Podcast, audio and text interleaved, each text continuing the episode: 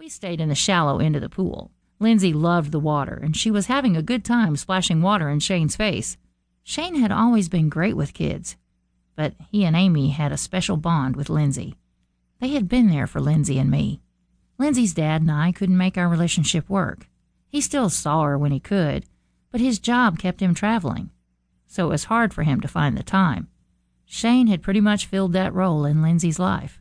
When the sun was almost set and the light had faded, we headed into the house to just hang out and watch a movie. Lindsey and I were staying the night, so I didn't have to make the drive home in the dark. I took Lindsey into our room and got her out of her wet swimsuit and into her pajamas. Her little eyes were already half closed, wore out from her swimming. I rocked her in my arms until she fell asleep, before I laid her down on the bed, tucked her in, and kissed her cheek. I love you, Lindsey Bug.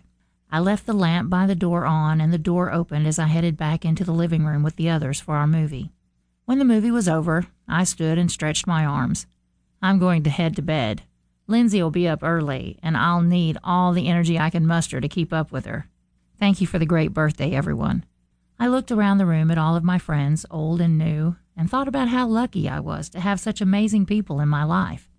After saying good night, I made my way to the bedroom. When I entered the room, my heart fell to my feet. I rushed over to the bed that was empty. Lindsey? I called, frantically searching everywhere I could. Under the bed, inside the closet, the little cubbies under the stand the TV was sitting on, all empty. No Lindsey. Lindsey! I screamed. Amy came running into the room. What's wrong, Anna? She's gone. She's not in the bed. Lindsey is gone, I yelled, throwing blankets, pulling clothes out of the drawers, moving anything I could that may have contained a hiding spot for Lindsey. Shane! Amy yelled. When Shane entered the room, he looked around at the mess. I was sure I looked crazy, but I didn't care. My baby was gone. Tears were streaming down my face, my chest heaving with sobs. Panic had overtaken me, and I was running on fear and pure adrenaline. Lindsey isn't in here. We have to find her, Amy told Shane. We'll find her. I'll check the rest of the house. You girls check the other bedrooms. Amy wrapped her arm around my shoulder as she led me into one of the other bedrooms. We checked every place a two year old could hide, but still no Lindsey. Call 911, I heard someone yell from somewhere else in the house. Frantically, I made my way into the living room.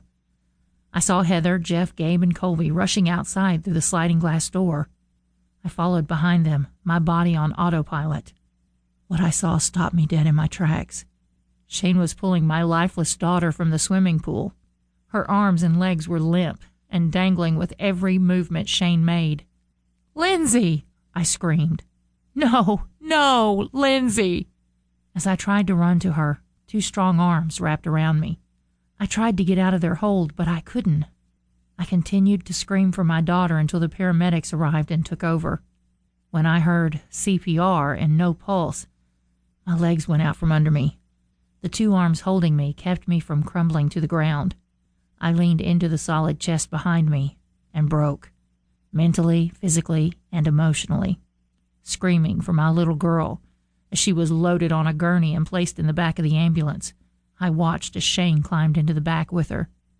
I'll take you to the hospital, Jacob said. It was him who held me while I watched them work on my daughter. I didn't remember the car ride to the hospital or even making my way into the emergency room, but I would never forget the words spoken to me just moments after I arrived. I'm sorry. We did all we could do. Falling to the floor of the emergency room waiting area, I could do nothing more than cry. My heart was gone. My soul turned black with pain and left me with nothing but a huge gaping hole. I didn't know why it happened. I didn't understand any of it. Nothing made sense anymore.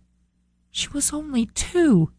Her life was just beginning, and it was over. A candle whose flame had burned out, never to be relit. My screams and sobs bounced off the walls, the sounds of a mother's worst nightmare come true, touching every person around me. I felt arms come around my shoulders, warm breath on my neck. Come on, let's get you up off the floor, Jacob said, lifting me effortlessly in his strong arms. I moved willingly, not having the strength to fight him. I couldn't speak. I felt nothing but a pain.